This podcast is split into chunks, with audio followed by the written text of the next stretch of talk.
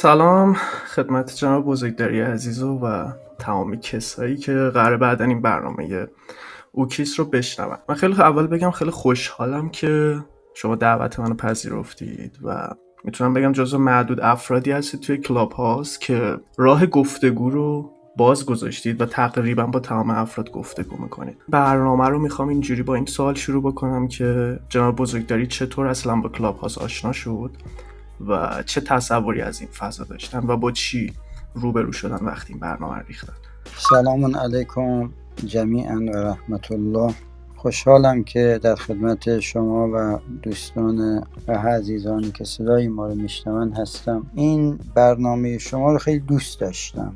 اون زمانی که شما بنده رو دعوت کردید خیلی خوشم اومد از این برنامهتون. اما در خصوص سوال شما ارز کنم که حدود هفت ماه هشت ماه پیش یکی از دوستان که از افراد شاخص این فضا هستند و شاید اکثر عزیزان ایشون رو می‌شناسن اما به بنده اجازه بدید نام نبرم. تلفنی با من صحبت کرد و در خصوص این فضا توصیه کرد که ما هم در این فضا باشیم. من قبلا فضای کلاب هاوس میشناختم اما می‌دونید که یک سیستمی داشت دعوتنامه برات بفرستن و اینها و منم خیلی حقیقت خیلی مهارتی توی این سیستم های الکترونیکی نداشتم. نتونستم در این فضا حضور پیدا کنم. اما خب همین مسئله هم به این دوستمون گفتم. گفت که نه شما بیاید دیگه این دعوته حذف شده. هر کسی می‌تونه یک آیدی بسازه و بیاد در این فضا. لذا من وارد این فضا شدم. آیدی رو ساختم. من خب خیلی ممنون که باز دوباره میگم دعوتان پذیرفتید و این خیلی خوشحال کننده است برای من که شما خوشتون اومده از این برنامه. من سوال اصلیم اینه چه اتفاقی افتاد که شما یه جورایی پایگیر این برنامه شدی. یعنی خود من هم همینطور. من خیلی از این برنامه استفاده می‌کنم نسبت به بقیه پلتفرما خواستم بدونم که چه جذابیتی براتون داشت و فضای اینجا از نظر جناب بزرگداری چه جور فضاییه؟ من آیدی رو که ساختم شب بعد از اینی که نمازی خوندم ساعتای تقریبا دو نیم بود سه بود. گاهی وقت اگه اهل نماز شب نیستم. مگر اینی که توفیقی بشه بیدار باشم؟ اینها دو نیم سه بود فکر می‌کنم. همینجوری برای اولین بار وارد فضای کلاب بودم هیچی بلد نبودم. دیدم یه اتاقی نوشته براندازی. همینجوری انگشت زدم وارد اون اتاق شدم. دیدم یه شخصی به اسم آقای فضلی یه همچین اسمی داشت. فکر کنم که پیام فضلی رو میگید اگه آره آره آره پیام بله بله. آره اتاق ایشون بود و منم سریع وارد stage شدم برای اولین بار شروع کردم گفتگو. ایشون منو که دید همه رو فرستاد پایین. ما دو نفر اونجا موندیم تا خود صبح. فکر کنم سه ساعت ما با هم مناظره کردیم. سه ساعت مناظره پینگ پونگی داشتیم با آقای فضلی. کم کم وارد اتاقهای دیگه شدم. معمولا یه اتاقی بود اندیشکدی از کفر تا اسلام. توی اون اتاق همیشه بودم و توی اون اتاق با دوستان بحث می‌کردیم و تا اینکه یک سری اختلاف نظرها به وجود اومد و یک اتاقی رو با همکاری دوستان تأسیس کرد. اما اینکه چرا خاک کلاپوس دامنگیر بود و ما رو نگه داشت من احساس می‌کنم شاید اولا زوده به این سوال جواب بدیم. چون ما کلا کمتر از یه سال اومدیم. معلوم نیست که این خاک دامنگیر باشه. اما خب در حد همین چند ماه یکی مثل من چون هر کسی می‌تونه هدفی داشته باشه و هر کسی دلیلی داشته باشه. اما یکی مثل من که یک رسالتی هم برای خودش تعریف کرده. لذا به واسطه اون رسالت هم دیدم این فضا این قابلیت استعداد و توانایی رو داره که اون رسالتی که من تعریف کردم رو پوشش و بتونم در اینجا افکار خودم و نظریات خودم در این بستر اونها رو بتونم به شکلی پوشش بدم و اون جنبه تبلیغی و در رسالت خودم تعریف شده بود در این فضا بتونم بارز کنم. درسته. من بایو شما رو که مطالعه می کردم دیدم که شما نوشتید کارشناس ارشد شبه پژوهی تحلیلگر دینی کارشناس مهدویت و تقریبا تمام اتاقهایی هم که برگزار می کنید راجع مذهب و حالا اعتقادات مختلف مخصوصا حالا اسلام و مذهب شیعه. من سوالم اینه که اصلا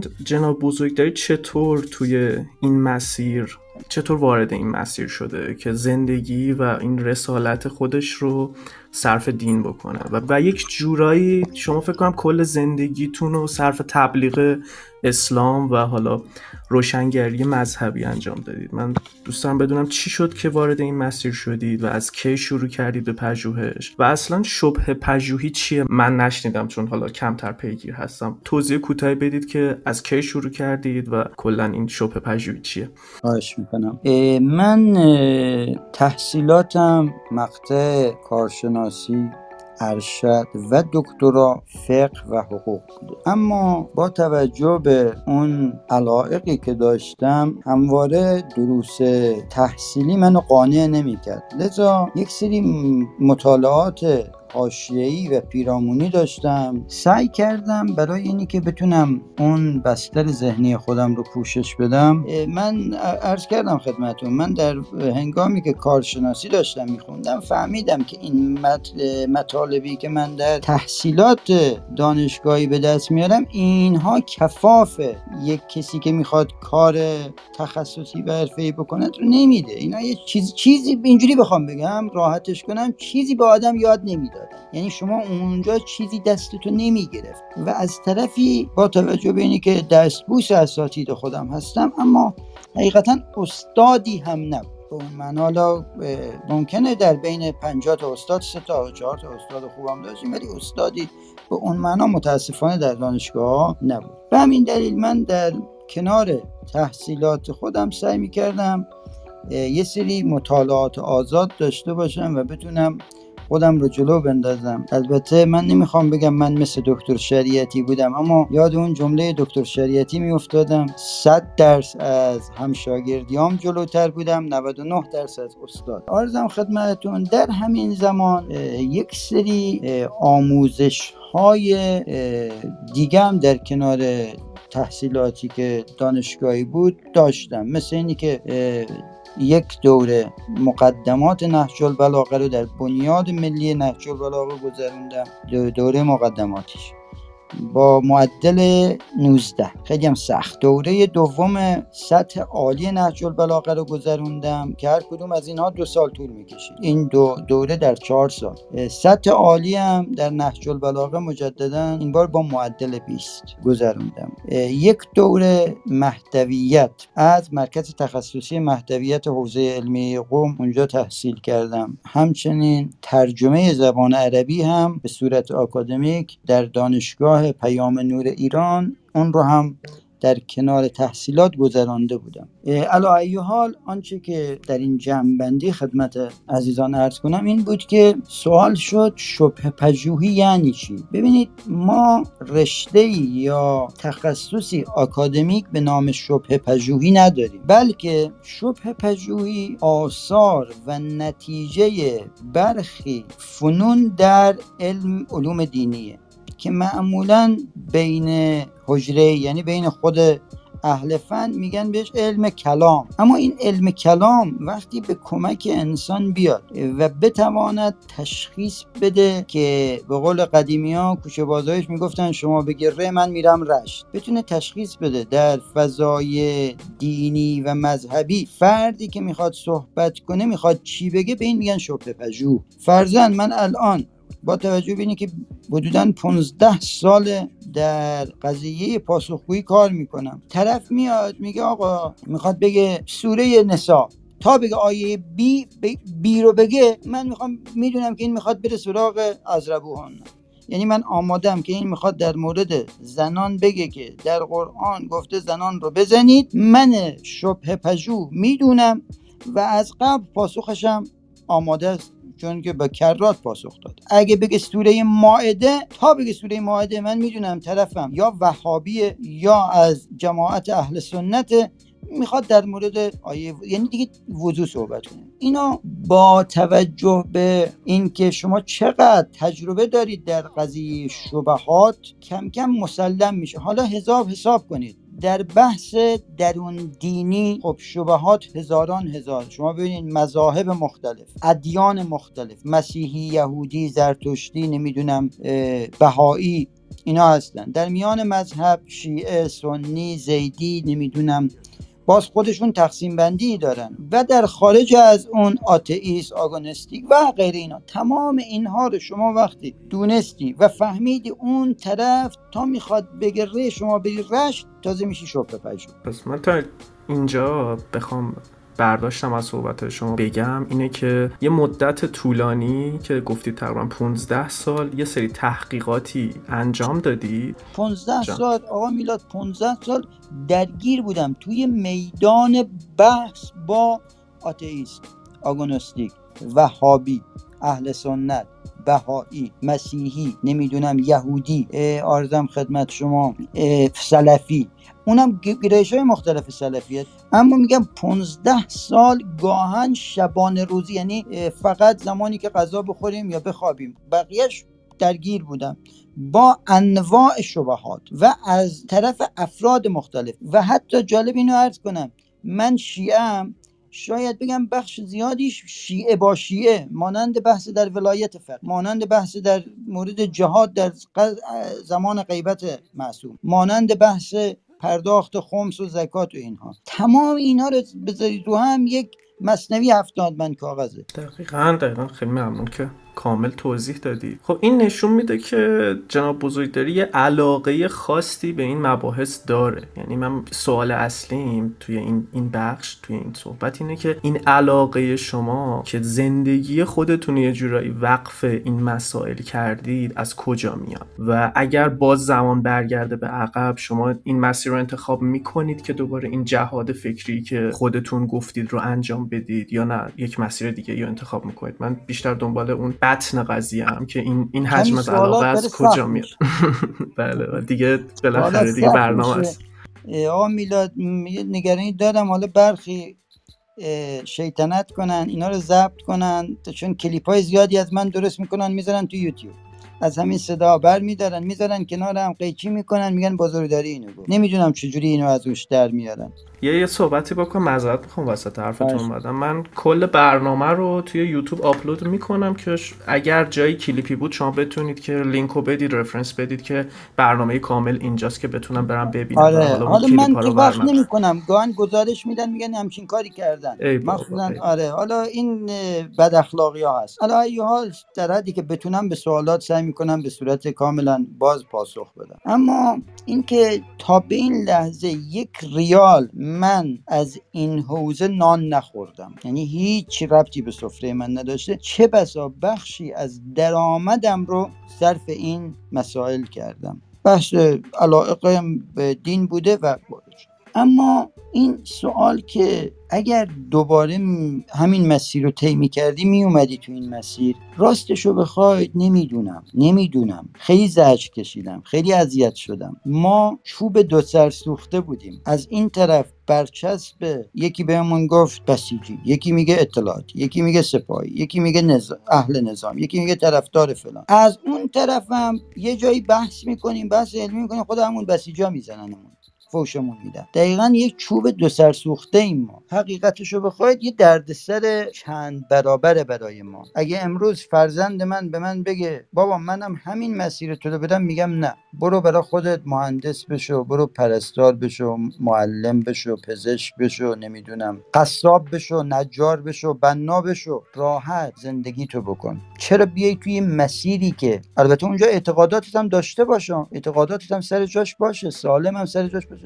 اما بیای تو مسیری که این همه چالش درش باشه. از دید خیلی ها نگاهی که بهت می‌کنن نگاه غیر منصفانه ای باشه. شما ببینید همین فضا همین اتاقی که الان اینجا هست می‌بینید که نگاهی که میشه یک نگاه کاملا بیتعادله. تعادلی در اون نیست. بیتعادل به این معنا که هم این طرفی ها یه جور ناراضیان اون طرفی ها یه جور ناراضیان اینی که میگم چوب دو سر سوخته به این معنا. من حالا سوال بعدیم از شما این بود که اگه یه نفری بخواد تو این مسیر قدم بذاره مشورتتون چیه که خودتون جواب دادید فکر کنم؟ اگه من الان بهش گفتم گفتم آقا اینجا چوب دو سر سوخته ای اگه دوست داری بیا. من یه زمانی نگارش دینی یا مسیر ایدئولوژی شدم که شیرین بود برام یعنی اون رشادت های سرداران اسلام رو می‌دیدم رشادت های علی ابن ابی طالب رو می‌دیدم در نوجوانی.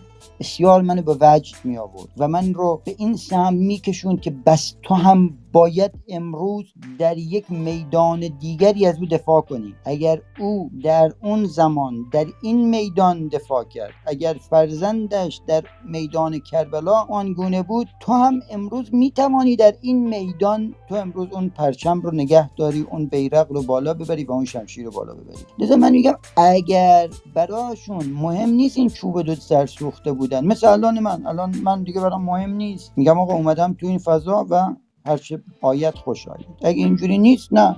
نمیگم نیان درسته. بس. ولی نگفتید چه مشورتی بهش می‌دید که بتونه راحت تر از پس حالا این چوب دو سر سوخته بودن بر بیاد. خیلی شخصیت قوی لازم دارن آدما که بتونن این حجم از حملات رو تحمل بکنن. یعنی شما جز معدود افرادی هستی که با اسکپتیک گفتگو کردید و از هر دو طیف بد و بیراه شنیدید. یعنی هم از طرفدارای اسکپتیک هم از خود حالا دوستان شیعیانی که حالا توی کلاب هاوس هستن. و این این این از کجا میاد که چجور شما براتون مهم نیست و چجور می‌تونید تحمل بکنید و نادیده بگیرید. تجربه تجربه خیلی مهمه. ببینید تجربه به من نشون داده. معمولا چون در این فضا افراد متخصص بسیار کمن بسیار بسیار اندکن من گاهی این صحبت رو می‌کنم یک عده مثلا بر میدارن میگن بزرگداری نگاه از بالا به پایین داره. بزرگداری فقط خودش عالم می‌دونه و بقیه رو من اتفاقا حساب خودم عالم نمی‌دونم. نمی‌دونم با چه زبانی داد بزنم آقا موضوع این نیست. اما 99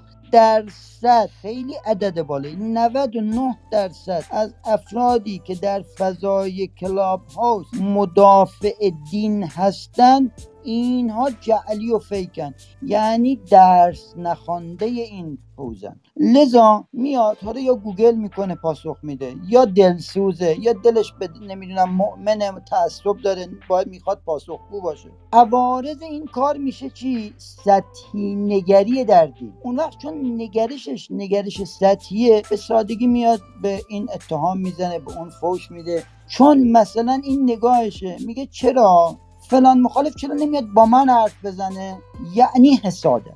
باور کنید در میان دین باوران آرزه حسادت خیلی رزال اخلاقی کلن. حالا همین می‌کنن بحثی برا من. اشکال نداره. ما دیگه میگم از این ره جهیدیم. متاسفانه در میان باورمندان رضایل اخلاقی بیشماره بیداد می‌کنه این باعث میشه که اینها از این طیف بیان. لذا من چون این رو می‌دونم یعنی می‌دونم این برای چی داره این بال بالو می‌زنه و می‌فهمم معمولا عالم معمولا از کنار این مسائل میگذره و میره خونش یا تذکر هم بخواد بده تذکر علمایی رو من می‌شناسم. و چون اینها حرف می‌زنن پسته بیمغز گر لب کند رسوا شود. چون می‌بینم این داره از چه طیفی بحث می‌کنه خیلی برام مهم نیست که مثلا تحت تاثیرم بذاره. این کسی که چه از خودی ها اگه بیان نقد کنن من اینم می‌شناسم. گفتم آقا ببینید کسی که عالم درس خونده است پس سراحت داره. یعنی چی؟ یعنی شما ازش بپرس. بگو آقا من می‌تونم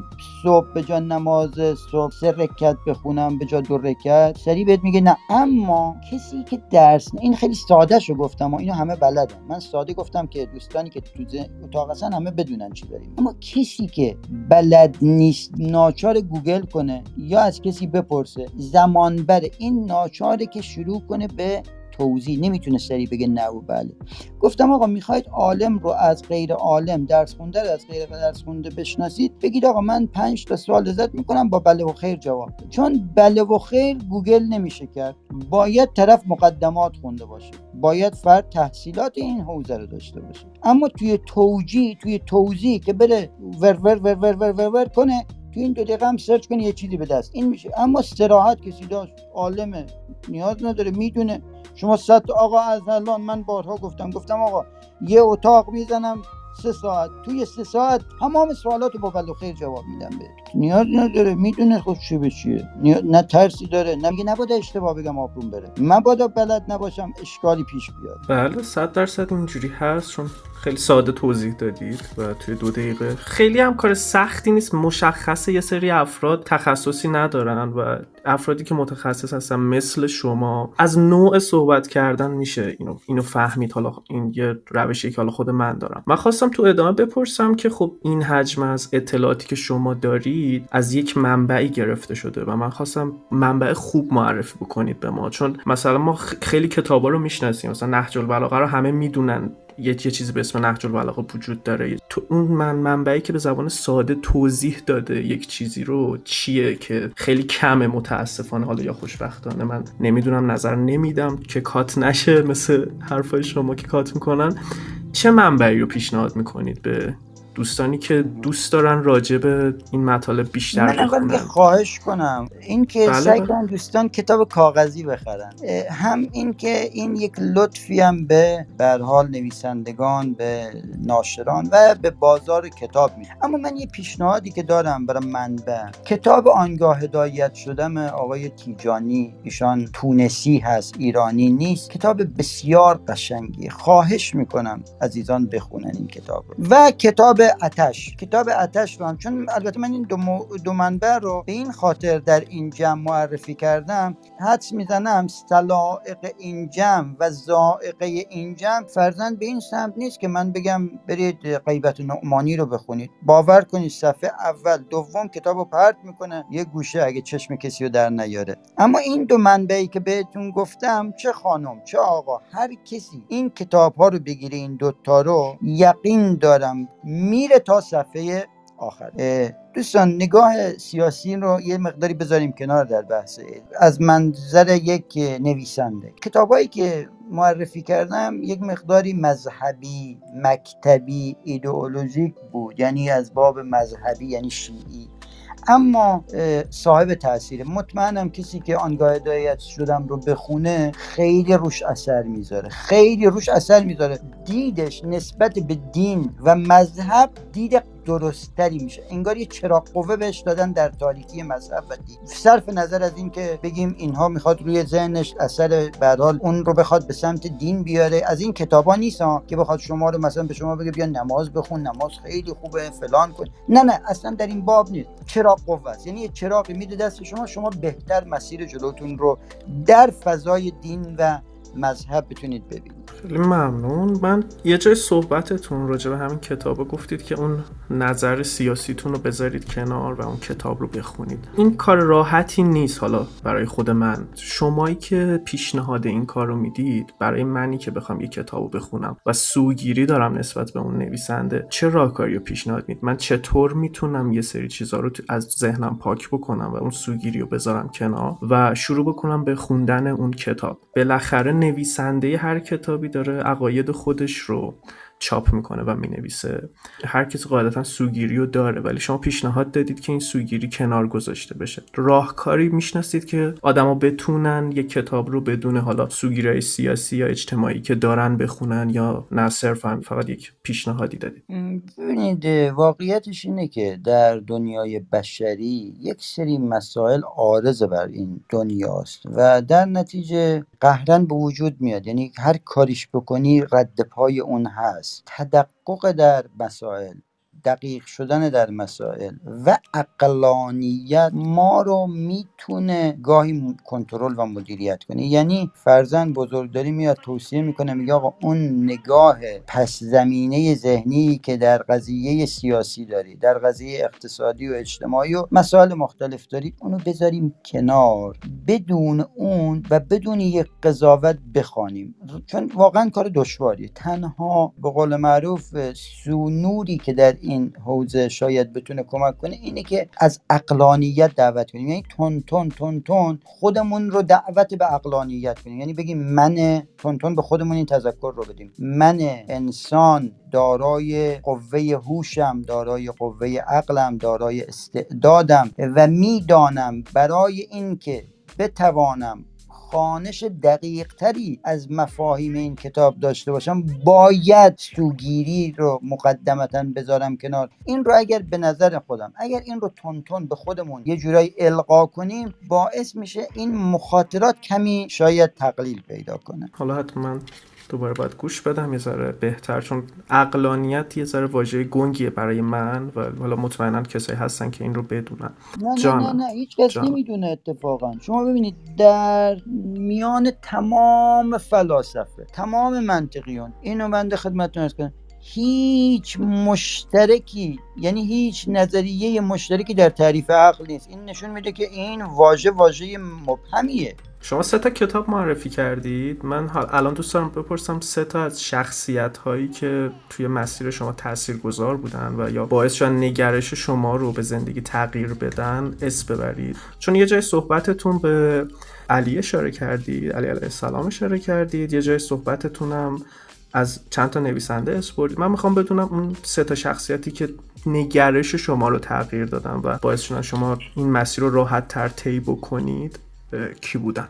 من احساس می‌کنم شخصیت امیرالمؤمنین علی علیه السلام. شاید دوستان بگن که این یک مقداری آرمانی داره بحث می‌کنه اما واقعیتش اینه. خیلی بچه بودیم نزدیک خونه ما یه پارک خیلی بزرگ بود. یه پارک خیلی بزرگ که اونجا رو معمولا نمایشگاه می‌زدن توی اون شهر ما. هر ساله یک زمانی اونجا نمایشگاه کتاب بود. من خیلی بچه بودم. با دوستان وقتی نمایشگاه می‌شد چون نزدیک خونه بود می‌رفتیم توی اون بچه بودیم میچرخیدیم بیشتر نگاهمون یه نگاه جنب جوش و بازی و اینها بود. نمیفهمیدیم کتاب چی و اینا چی. خلاصه جلو یکی از این با جایی که کتاب میفروختن وایساده بودم. یه آقا چند تا سیدی خرید. از این سیدی های قدیمی نمی‌دونم دیگه الان قطعا هیچ کارایی نداره. باز می‌خوام. سیدی نه چی به اسمشون بودم؟ این وسایل قدیمی. فکر کنم VHS رو میگید. ویدیو ویدیو رو میگید. نه همین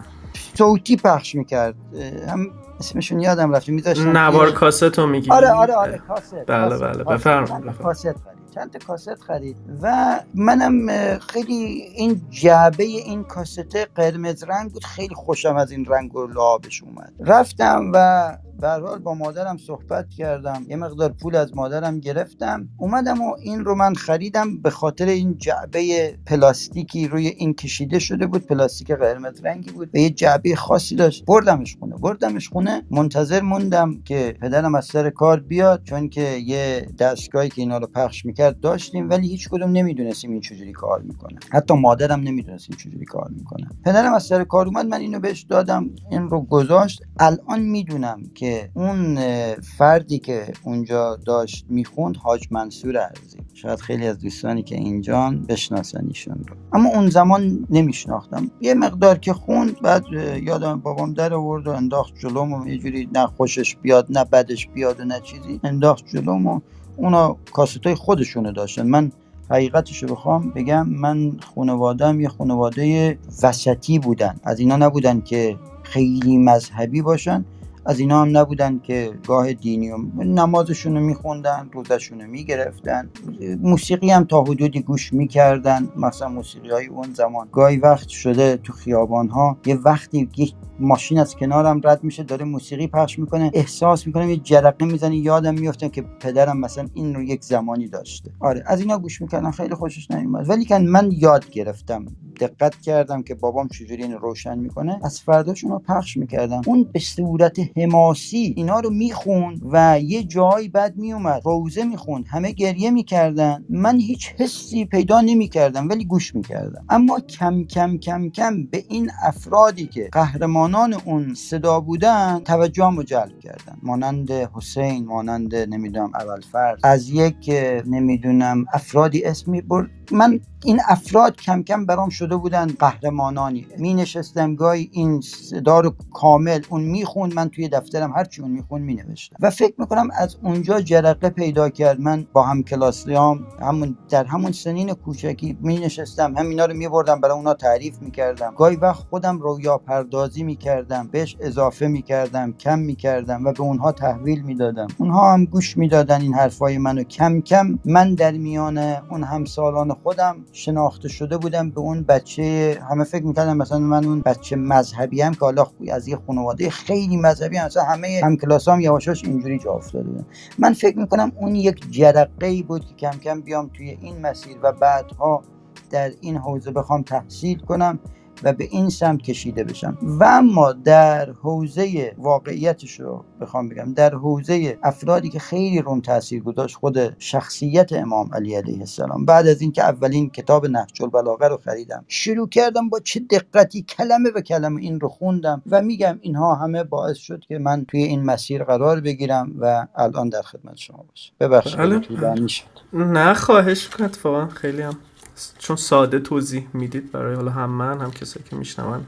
قاعدتا باید جذاب باشه. من یه سوالی ازتون دارم یه حالا از همون دست شبهه هاست که من براش جوابی پیدا نکردم و اگر تمایل داشته باشید من دوست دارم این سوال از شما بپرسم. اونم این سوال اینه که وحی به پیامبر اسلام مشخص نیست که عین جملات قرآن وحی شده یا اینکه نه مفهوم مفاهیم وحی شده و ایشون حالا با کلمات سعی کردن اون مفاهیم رو بگن. من می‌دونم این یه سوالی یک شکی هست که وجود داره ولی دقیق راجبش نمی‌دونم که کدوم بیشتر مقبول افراد هست. یعنی اینکه خود عینا این کلمات وحی شده یا نه مفاهیم وحی شده و با کلمات سعی کردن اون مفاهیم رو توضیح بدم من دوست دارم که اینو از زبان شما بشنوم و یک چیزی امروز هممون یاد بگیریم. خواهش می‌کنم. البته من احساس می‌کنم اگه بخوایم وارد این حوزه مباحث بشیم باید یک جلسات دیگری باشه که بتونیم فقط در این خصوص بحث کنیم. این سوالی که شما مطرح می‌کنید خودش یک یا چند جلسه مفصل بحثه. چون که زمانش برمیگرده به صده دوم بعد از رحلت. یعنی از حدود 1100 سال پیش این سوال مطرح شد که آیا حالا با الفاظ مختلف برخی گفتن آیا قرآن مخلوق است یا مخلوق نیست؟ برخی گفتن قرآن قدیم است یا حادث است. برخی گفتن لفظ قرآن قدیم است. برخی گفتن نه خیر مفهوم قرآن قدیم است. میگم که یه مقداری کلمات ممکنه پیچیده بشه برخی از دوستان خسته بشن و شاید مفاهیم رو نتونیم انتقال بدیم برای تمام عزیزان. باری که روی دوش من گذاشتید یه مقداریش به نظرم سخته به واسطه اینی که بتوانم مفا... مفهوم رو برای همه به صورت ساده منتقل کنم. من یه مثال ارز کنم. انشالله بتونید باش ارتباط برقرار کنید. عمق موضوع رو بفهمید چیه و بعد بدونید که بزرگداری داره این توضیح رو میده. پس داره چی کار می‌کنه؟ ببینید بزرگترین عالم. حالا اینجوری بگیم ما یه کتاب داریم به نام قرآن که در کنار شیعه چهار تا مذهب داریم به نام اهل سنت. این چهار تا مذهب خواهران و برادرانی که در این اتاق صدا منو میشنوید. این چهار تا مذهب که میشن اهل سنت بیش از نظر جمعیتی بیشترین مسلمانان جهان رو به خودشون اختصاص دارن اینها اعتقاد دارن بعد از قرآن بعد از قرآن. ببینید چقدر مهمه.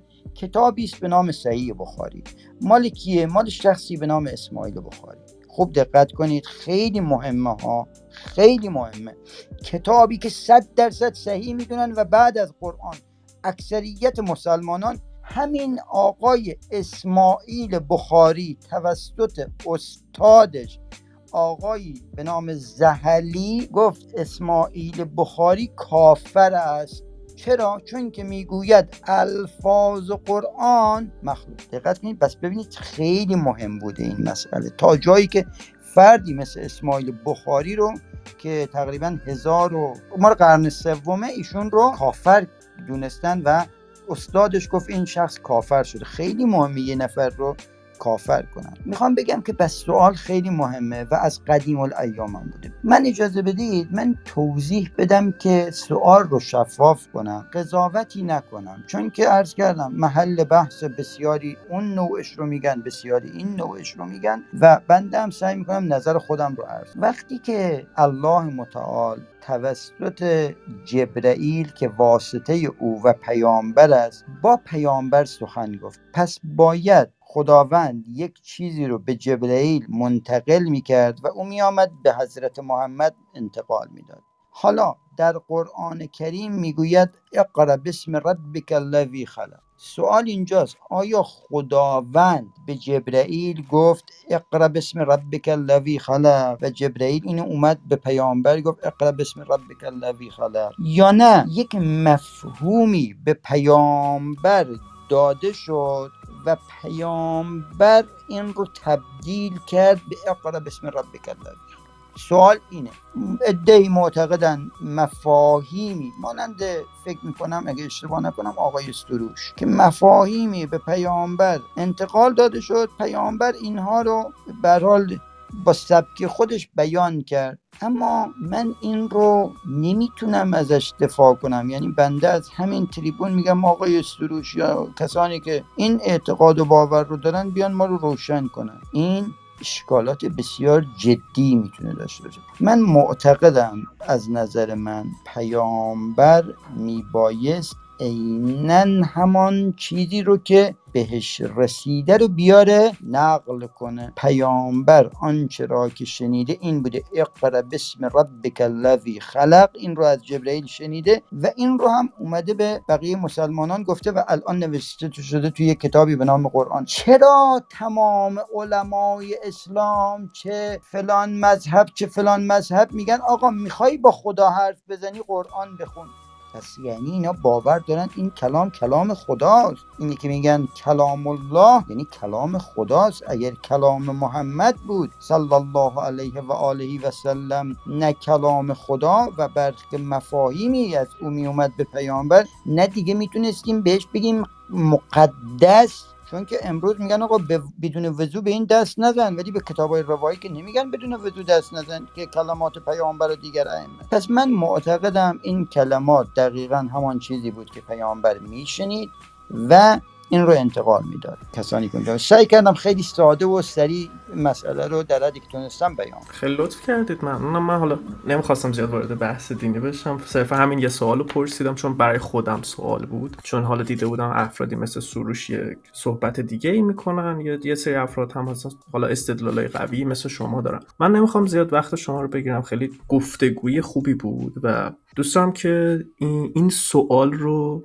به عنوان سوال آخر مطرح بکنم و از نظر جناب بزرگداری بدونم که آزادی یعنی چی؟ و اگر جناب بزرگداری حد و مرزی برای آزادی داره اونو برامو شفاف بگه تا ما بتونیم بهتر با شما آشنا بشیم و با دیدگاهتون. قبل از اینکه جواب سوالم بدید خیلی باز تشکر می‌کنم که اومدی توی این برنامه و واقعا باعث افتخار بود برای من. بله خواهش می‌کنم. اگه اجازه بدید من حد و مرز آزادی رو بگم. فکر می‌کنم تعریفش دیگه شکوفا میشه. آزادی به نظر من یعنی چارچوبی که ما به دیگران آسیب نرسیم. در غیر این چارچوب به نظر من هر چیزی قابل بحث قابل نظره. و به نظر من خیلی در نگاه دینی هم اینگونه نیست. ما نتونیم از چنین نظری دفاع کنیم. این دست و پا بند هایی که نسبت میدن به دین ایمان می‌خواد یه صفکشی در مقابل آزادی بکنه این قطعا غلط با استدلال های تاریخی که در زمان خود پیامبر ببینید من حضار گرامی خیلی میان میگن قرآن گفته زنانو بزنید. بس طولانی پنج نفر از این ور ده نفر از اون ور او این سند میاره اون مسند بیاره من یه سوال کردم. گفتم آقا پیامبر رو شما میگه چند تا زن داشت؟ ائمه فلان تا زن داشت. یه روایت بیارید پیامبر یا امامان یه بار یه سیلی زده باشن به زنش بابا اونا که به ما نزدیکتر بودن به این قرآن به فهم قرآن. پس چرا این اتفاق برای اونا نیفتاد؟ بلکه در مقابلش این همه روایات در گرامی داشت مقام زن دارن یه مقداری به نظر من نگاه ها اگر عالمانه منصفانه بدون استوگیری باشه حل میشه مسائل. لذا از نظر من همچنان که ارز کردم خدمتون مادامی که شما به دیگران آسیب نرسونی آسیب روانی آسیب جسمانی آسیب مالی آسیب اعتقادی شما آزادی هر کاری رو داشته انجام بدید. کسی نباید مانع شما بشه مخل شما بشه. این از من نظر من مفهوم آزادی رو می‌تونم در همین قالبی که عرض کردم خدمتتون خیلی ممنون. مرسی. کاملا هم شفاف بود. سخن پایانی حرف پایانی دارید ما هستیم میشنویم. میگم خوشحال شدم که مهمون برنامه حالا من بودید و اگر سخنی و صحبتی ندارید من با یه موسیقی رومو ببندم و از تمام دوستان تشکر می‌کنم که ما رو هم می‌خواستم منم تشکر کنم. تشکر کنم از شما. برنامه خوبی بود واقعا. خیلی برنامه جذابی بود. برای بنده هم یک تنوع ایجاد کرد. تشکر کنم. از تمام عزیزانی که وقت گذاشت گذاشتن ما رو شنیدن از اونا هم تشکر کنم. چون دسته ای که باور دارن چون دسته ای که باور ندارن من هر دو دسته رو انشاءالله دعا می‌کنم. این هدیه رو حالا از من مسلمان داشته باشن که ما انشاءالله تمام این عزیزان رو امشب دعا می‌کنم که رفع هوایجشون در زل توجهات الله متعال و حضرات معصومین و شفای عاجل مریضانشون. ممنونم از شما. خواهش می‌کنم جناب داری منم تشکر می‌کنم از همه دوستانم. اگه می‌تونن کلابو فالو بکنن چون هر هفته تقریبا مهمانهای مختلفی داریم. مرسی از همگی و من یه موسیقی می‌ذارم و رومو میبندم. فعلا دوستان.